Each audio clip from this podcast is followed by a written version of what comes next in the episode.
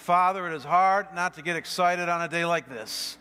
As we sing to you, as we've been sung to, as we read your scriptures, as we wrestle each in our own way with the implications of Jesus' resurrection, it's hard not to get excited.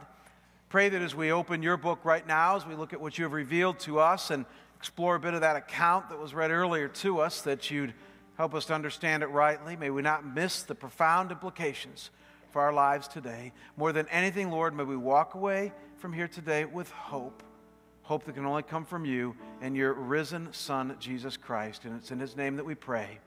Amen. Well, years ago, Stephen Covey wrote a groundbreaking book on leadership that many of you read called The Seven Habits of Highly Effective People. And I can remember reading that book years ago and a phrase jumping off the page that I'd never heard before that since has kind of shaken my world. Uh, the phrase is called a paradigm shift.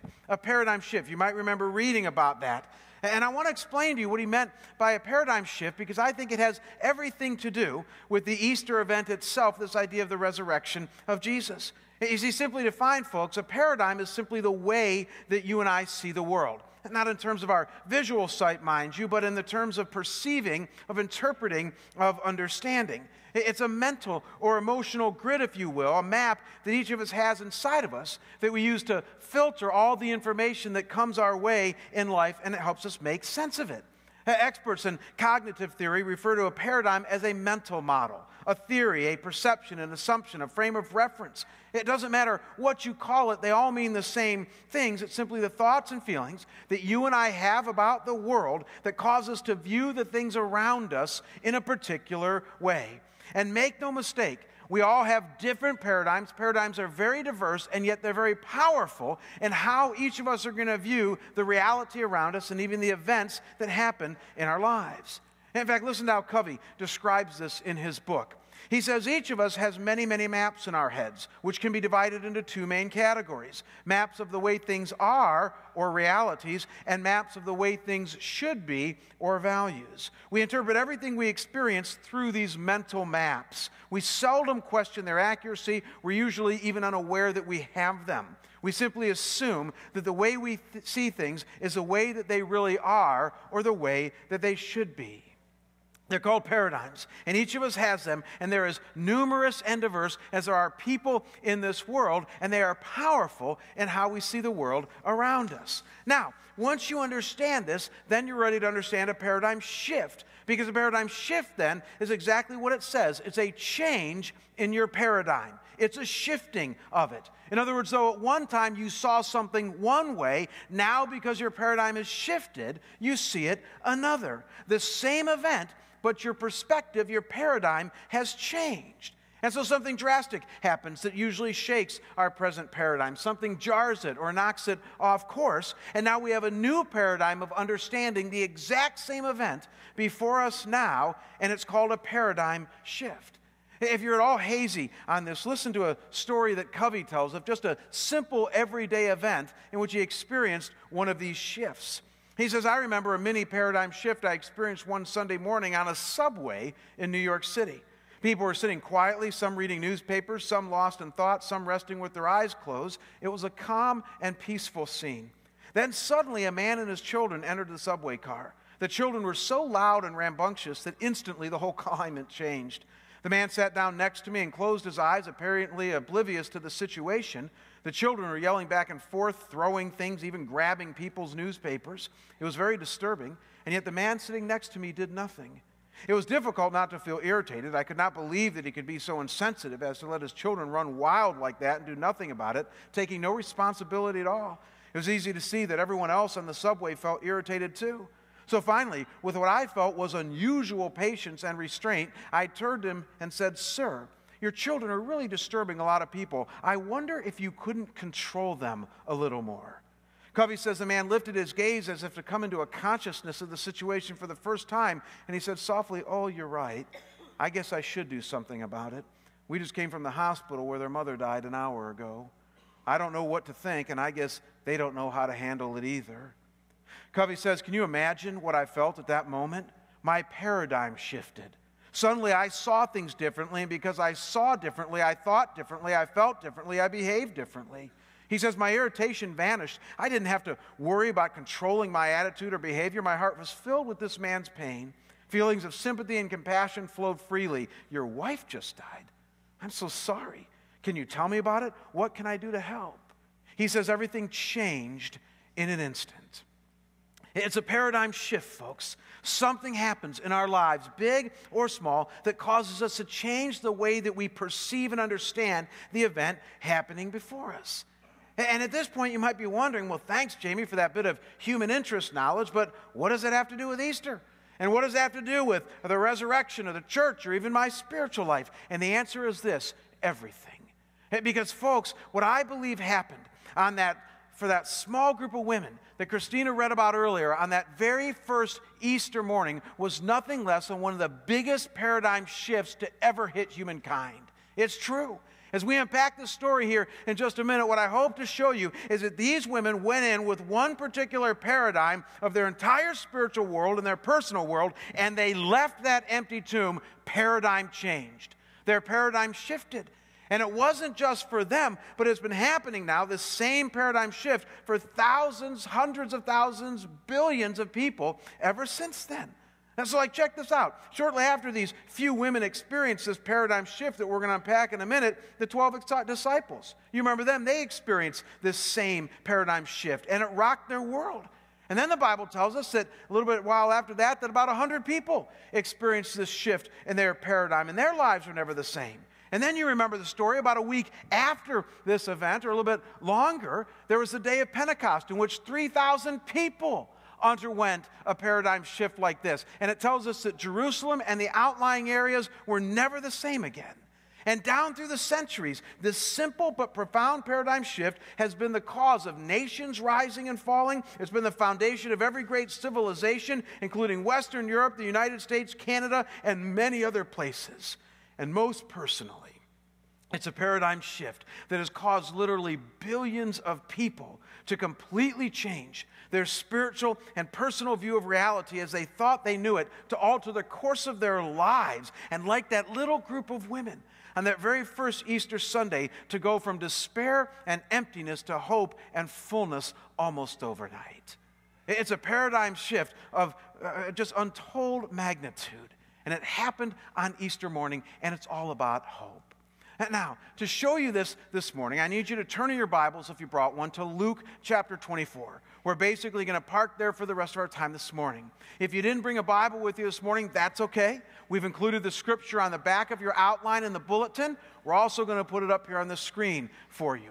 And I want to walk you through the Easter event through the eyes of three women. Can we do that? Through the eyes of these three women. And I want to show you in detail this paradigm shift that they went through. Now, if you remember earlier the story that was read to you, it tells us in verse 10 that the three primary players here are who? Mary Magdalene, Joanna, and Mary, the mother of James. And some of you are saying right now, well, who are they? I have no idea who they are. Well, we don't know a lot about these women, but they are mentioned a few other times in the gospel stories, and so we know three things about them that will be important for you as we move on. First is that we know that Jesus had a very strong spiritual and personal effect on these women. In other words, he had brought a lot of physical healing to their lives, spiritual healing to their lives, and had quite an effect on these ladies. Secondly, we know that these were women of some influence and standing in their culture especially Joanna. The gospel tells us that she was the wife of Chuza, a manager of Herod's house. Herod was the king of Judea at that time. And then, thirdly, we know then obviously that they were devout followers and supporters of Jesus.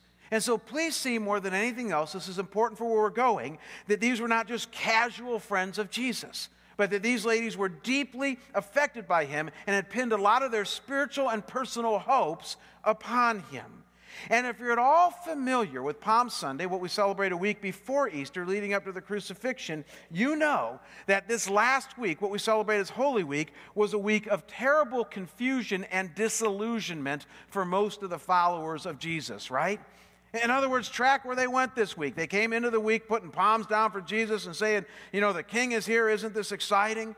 Because they really thought that Jesus was going to bring the consummation of Israel and set up shop in Jerusalem and take over the world and, and, and to put an end to all the shenanigans. And so they were all excited that the king was now here. And then the week culminates, as many of you know, with the arrest, trial, crucifixion, death, and burial of Jesus and the scattering of all of his followers.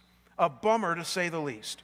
And so, because Mary Magdalene, Magdalene, Joanna, and the other Mary were part of following Jesus here, we got to believe that on this Easter morning they were likewise confused, despairing, and dismayed. And the reason that this is so important for us to see is that you're going to notice, and you don't want to miss this, that the story begins with these ladies simply stuck in their paradigm. That's the first thing I need you to see. They were stuck in their paradigm. It says there in verse 1 of Luke 24 that on the first day of the week, which would have been Sunday back then, Saturday was the Sabbath, Sunday was the first week, that at early dawn they came to the tomb bringing the spices which they had prepared. Now, pause there. And notice two things here to fully grasp the paradigm that these women had. And first, notice that it tells us that they came to the tomb. In other words, they came to the place where they knew and were sure that the dead Jesus would be. In their minds, he was dead. There was no rational reason for them to think otherwise, no changing this and no going back. I mean, people go to cemeteries and mausoleums all the time, and for one purpose and one purpose only to remember, mourn, and pay respects for the dead. And it was no different back then. They were going to the tomb of Jesus. And then, secondly, if you're not convinced, notice that they were carrying spices with them, right? And you're saying, what's that about? Well, this was before the days of sophisticated embalming techniques. And so the way that they embalmed, again, a dead body was through spices. They had an elaborate process, and this was the last stage of preparing the body for decomposition by using some heavy spices to place upon the body. And so they were coming with spices, once again emphasizing their paradigm that Jesus was dead, gone for good, and they were treating him like any other dead person, trying to give him a decent burial. Don't miss, folks, this was their paradigm, and they were stuck in it. And please don't forget that it was a paradigm of despair, grieving, hopelessness, and confusion based upon what they thought Jesus was going to do for them. Now, hang on to this, and then also notice that things begin to change quickly as we go into the second phase here, what I call their paradigm getting shaken. You're going to like this. Their paradigm gets shaken. Look at what it says in verses 2 to 4. It says, They found the stone rolled away from the tomb. But when they entered, they did not find the body of the Lord Jesus, and it happened that while they were perplexed about this. so these three ladies, and others not mentioned here, got to the tomb, and when they got there, obviously the stone was rolled away. Tombs back then, as you all know, were carved in rock, caves and rocks, and the body was then laid into it, and a huge stone rolled in front of it. That's how they buried people there. And when they got there, this stone was moved aside, and further, the body was gone. The dead body that their paradigm told them would be there was not there. And then, interestingly, the text says that they were perplexed. And I would submit to you that that's probably the minimalist word Luke could have used to describe how they felt, right? It's fascinating. That word perplexed in the original Greek language that the Bible was written in literally means to be astounded. I mean, to be blown away with the event before them. It'd be kind of like if you went out to the parking lot here after the service today and went to you where you knew your car was and it wasn't there. If I came up, put my hand in and said, Wow, kind of perplexed, aren't you? You'd be going, Well, yeah, like to say the least. I mean, that's how you would feel, right? I, I mean, multiply that by about a hundred or a thousand times because that's what was at stake here, and that's what these ladies were starting to feel. Please see, folks their paradigm was getting shaken. No longer were they filtering this scene with the same assumptions and model that they were just moments before. And yet, before it gets wetter, better, it gets worse because if these things shook their paradigms, then what happens next utterly destroyed them. This is the paradigm destroyed. Look at verses 4 to 5.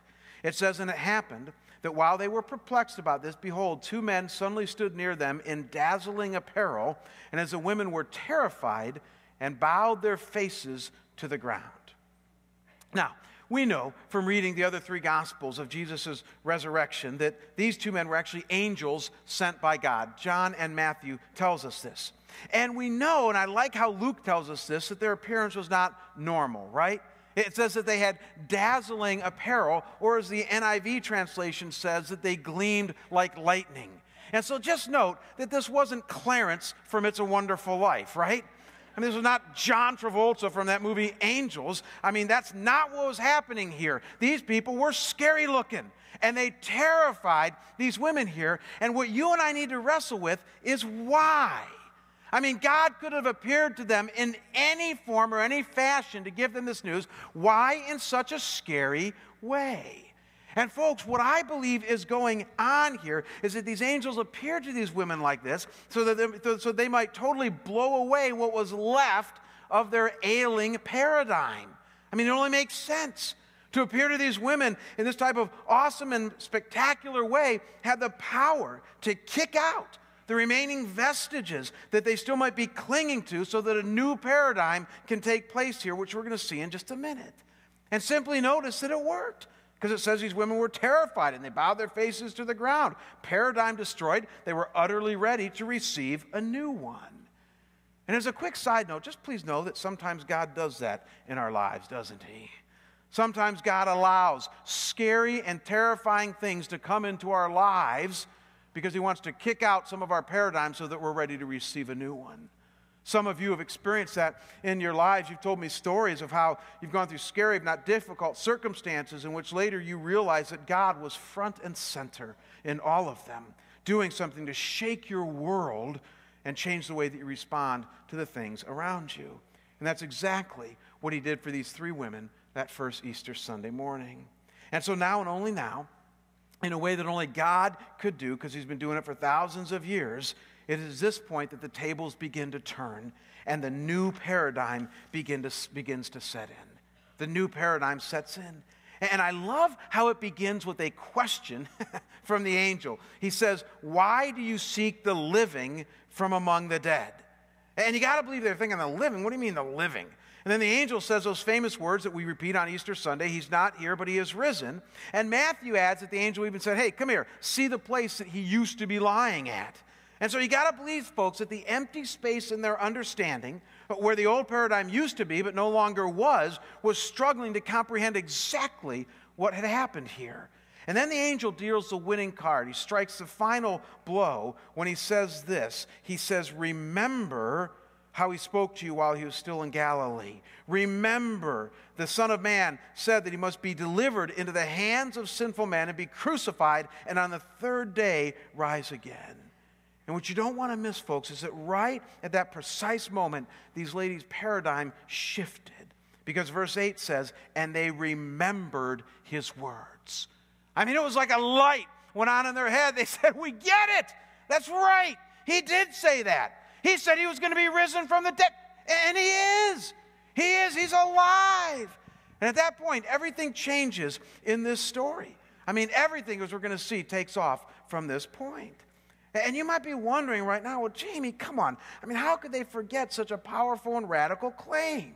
I mean, it's not like he said he was going to be arrested and somehow creatively escape. I mean, he told them he was going to be arrested, killed, and then raised from the dead. I mean, how could they forget that? And, folks, the answer is simple don't ever forget the power of a paradigm.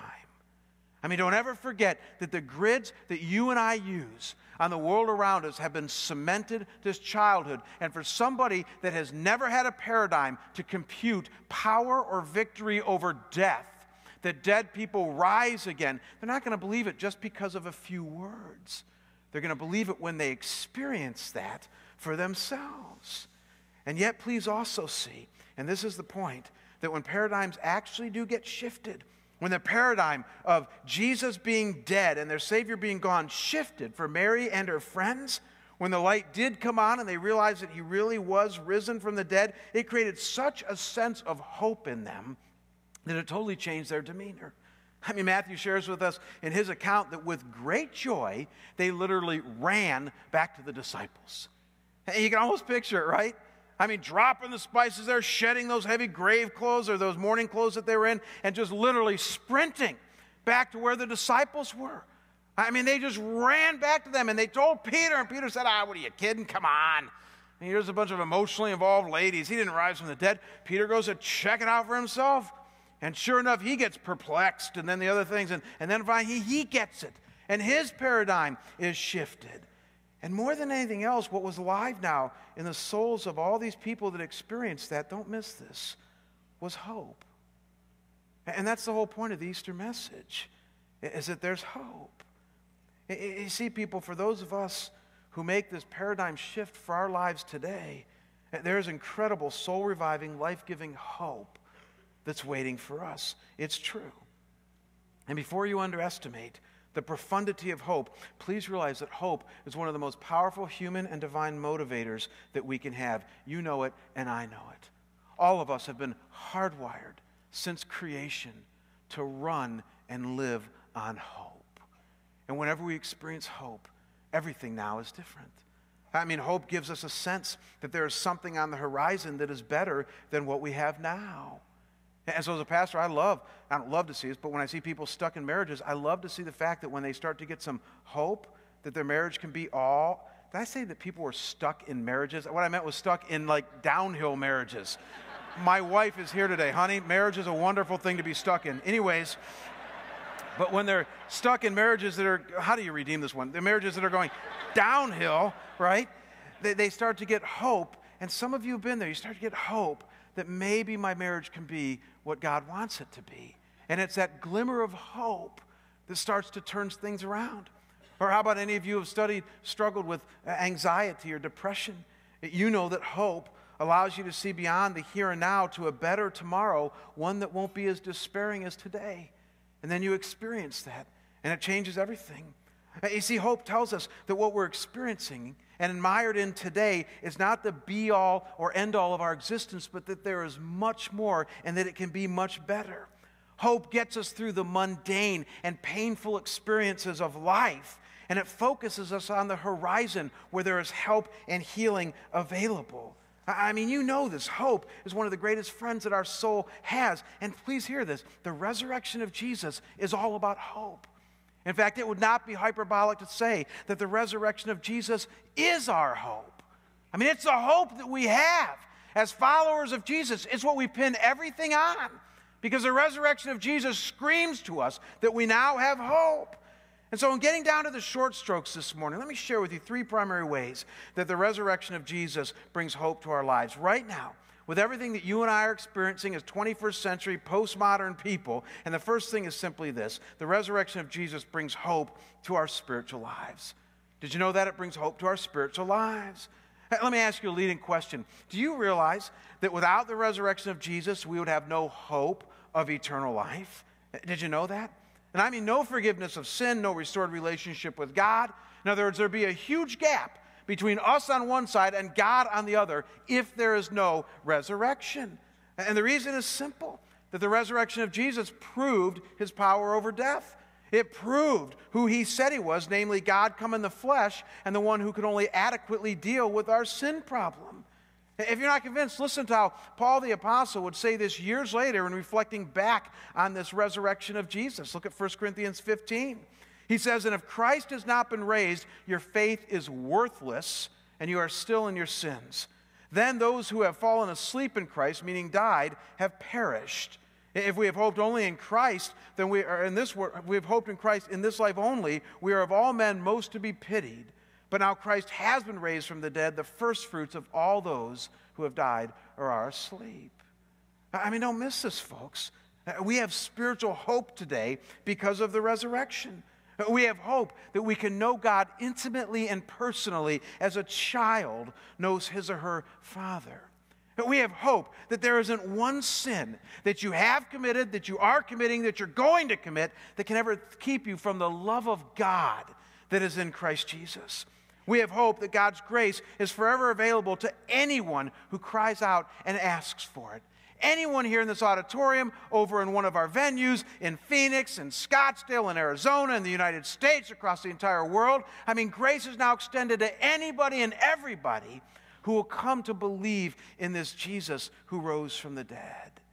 And probably most touching to me is that we now have hope that God is never, ever going to give up on you spiritually when it comes to knowing and being found by Him. We have this hope all because of the resurrection of Jesus. Our paradigm of God is forever changed. And now, not only this, but notice the second way that the resurrection of Jesus brings hope to our lives today. And that is that the resurrection of Jesus brings hope to our personal and spiritual lives as well. I mean, I'm sorry, our personal and relational lives as well. And some of you are saying right now, well, come on, Jamie. I mean, you're a pastor, so of course you're going to say it brings hope to our spiritual lives. What do you mean, our, our personal and relational life? I mean, how can the resurrection of a guy 2,000 years ago affect me in my Monday through Saturday world now in the 21st century? And that's a great question. And I want to show you how this works because I find even many Christians don't get this quite today. Look at 2 Corinthians 13, verse 4. It's a passage kind of tucked away in the Corinthians here. Most people don't quote this very often. And yet it's profound when it links the resurrection of Jesus to our lives today. Look at what it says. It says, For indeed he, meaning Jesus, was crucified because of weakness, yet he lives because of the power of God. For we also are weak in him, yet we shall live with him because of the power of God directed towards you. Now, uh, don't miss what it's saying there. It's a syllogism. It's linking two things together there in parallel fashion. It first says that, that Christ was crucified in weakness, right? We know that. God became a man. That's a sign of weakness. Not just a man, but a servant, sign of weakness. And then he suffered as a servant, more sign of weakness. He was crucified in weakness. But then it says that God raised him through his power. And that word power there is the Greek word dunamis that we get our English word dynamite from. Get the picture? God says when Jesus came out of the grave, he exploded, that God's power, that dynamite power, raised him from the dead. We all get that. But then notice that he links this to you and to me. Don't miss that. He says, and we also are weak. Can you own that today? I mean, we also struggle in our lives, even the most manly among us gets to the end of our rope at times. We get lonely, we get depressed, we get discouraged, we confront things that we just can't seem to handle on our own strength. He's saying we also are weak. And then he says, but we can live by the power, there's that word again, of God toward us. So put it together. The same power, mentioned twice there, that rose Jesus from the dead, dunamis power, is the same power, God says, that He wants to give you and me now in our weakness as we follow Him and believe in this resurrection of His Son, Jesus Christ. Isn't that amazing?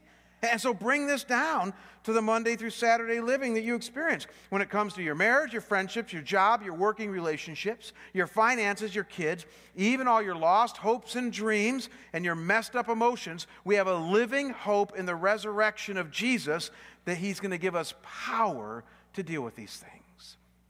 We talk about this all the time here at Scottsdale Bible Church. The fact that because of the living hope we have in Christ, we now have tons of resources to live life effectively, spiritually and relationally, right where God has planted us.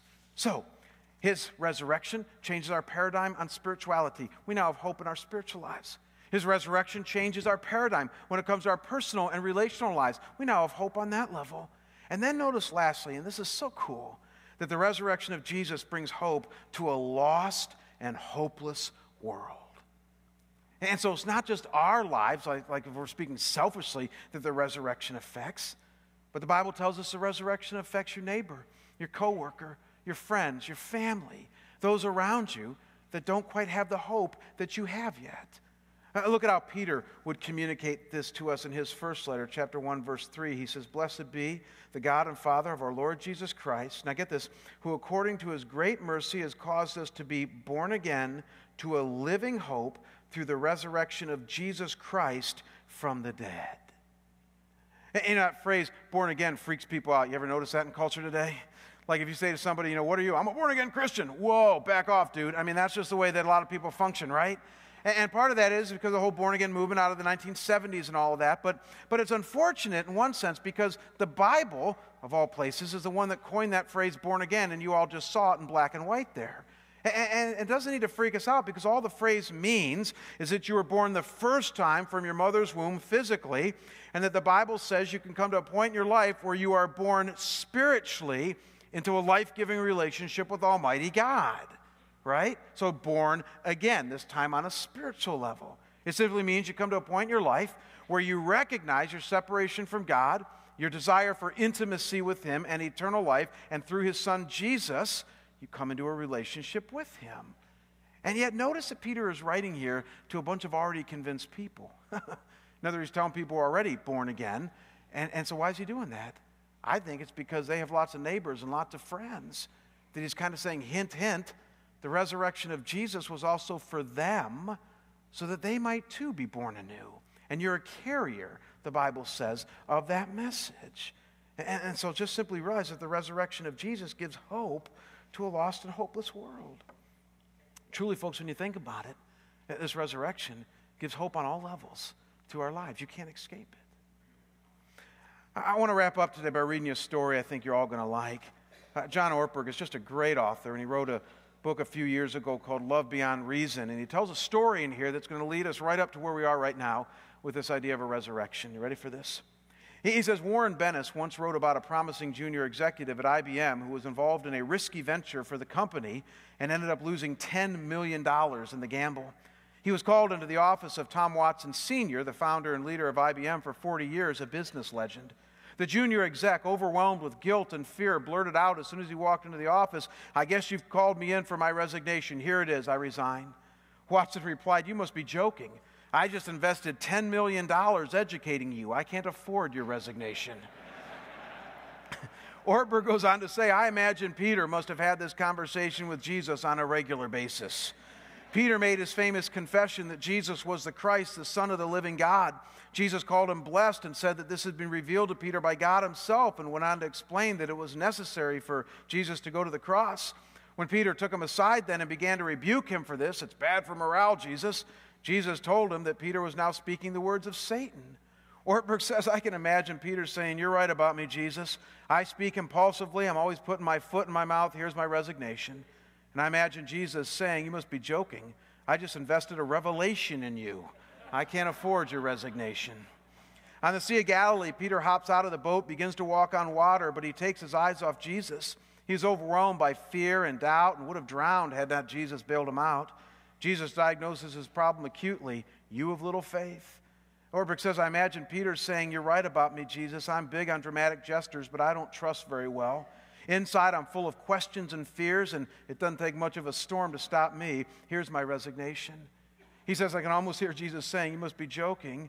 I've just invested a miracle in you. I can't afford your resignation. Peter said at the great crisis of Jesus' life, I'll follow you no matter how much it costs, no matter what everybody else does but he could not follow for one night. He denied his best friend three times. I imagine Jesus or Peter saying, You were right about me all along, Jesus. I failed you most completely at your point of greatest need. I denied and abandoned you. Here my, here's my resignation. And I can almost hear Jesus saying, You must be joking. I've just invested a resurrection in you. I can't afford your resignation. You know, I think most of us, if we're honest with ourselves, feel like Peter at least some, if not much of the time in our lives, right? I, I mean, it's just so hard to get our act together. But we put on a good show. We come to church, we put on our nice digs, and we are nice to everybody, and we're great in our professional worlds and all that. But I find that most of us, when, when you get someone alone at a cup of coffee or just in an honest session, will admit that there's some pretty significant areas of our lives in which we feel like we, we're pretty much messing up. And God sees all that, He knows that. And if you could all relate to that, you know that there are plenty of times where you're just very tempted, or maybe you've already said it to God here's my resignation. I mean, you got to want it, God. I mean, you're perfect, and I can't seem to get my act together right. Here's my resignation. And I think the resurrection screams to us today I can't afford your resignation. I've invested a resurrection in you. If you don't hear anything else here today, please hear that there's hope that the resurrection says to us. And no matter where you are in your spiritual journey, He died for you. And God rose Him from the dead for you. And so, if you're a seeker here today, somebody who maybe doesn't go to church very often and doesn't really even have all that much of a relationship with God, you need to know that my prayer for you has been eh, this whole week and even up through today that, that God would just have his way with your heart and mind today. Eh, eh, that his wind, as John 3 tells us, would be blowing in your life. The spirit of his wind would be blowing and uh, that He might be drawing you to Himself. And I hope that you either go to a Tell Me More table or that you come back next week when we talk about God and the economy in our next series and that you allow us to be a part of your spiritual journey. We might be able to help you find what you're looking for Because a lot of us here, though we don't ever act together, have found incredible hope, meaning, and purpose in a relationship with Jesus Christ. And then there's others of you who have been maybe veteran believers for a while. I mean, you've walked with Christ for a long time, but you know that there's still areas of your life that, that you don't even want anybody to know about. You know that you struggle to. What my prayer for you has been is that this day would scream to you, just like all the rest of us, that there's hope. That He doesn't take your resignation because He's invested a resurrection in you. And He's never going to let you go. His grace, His love, and His truth are that powerful. There's a lot to be excited about today, folks. He is risen. He is risen indeed. Why don't you bow and pray with me? Our Heavenly Father, we thank you that once again we open up the stories in your book, the historical accounts, and our lives are filled with hope. Our lives are filled with truth. Even at times, our lives are filled with conviction, but it's conviction that draws us to you. So, Father, if I don't miss my guess, there's not one person here today, because we're hardwired this way, that doesn't desire more hope, more joy, more meaning, more purpose in our lives. We're just we're made to run on that fuel. And God, I thank you that what we're celebrating here today, this resurrection of our Savior, of God incarnate Jesus, just breathes to us hope. So, God, I pray just very simply but profoundly that you would breathe hope into our lives. And may this day just not be another trite day of going to church and hearing the same old, same old, but a day where truly we might experience that shift in our paradigms as we view you now differently as a God of all hope. We thank you that you speak these things to us. We thank you that you are absolutely capable of delivering on this. We pray these things in Jesus' holy and precious name. Amen.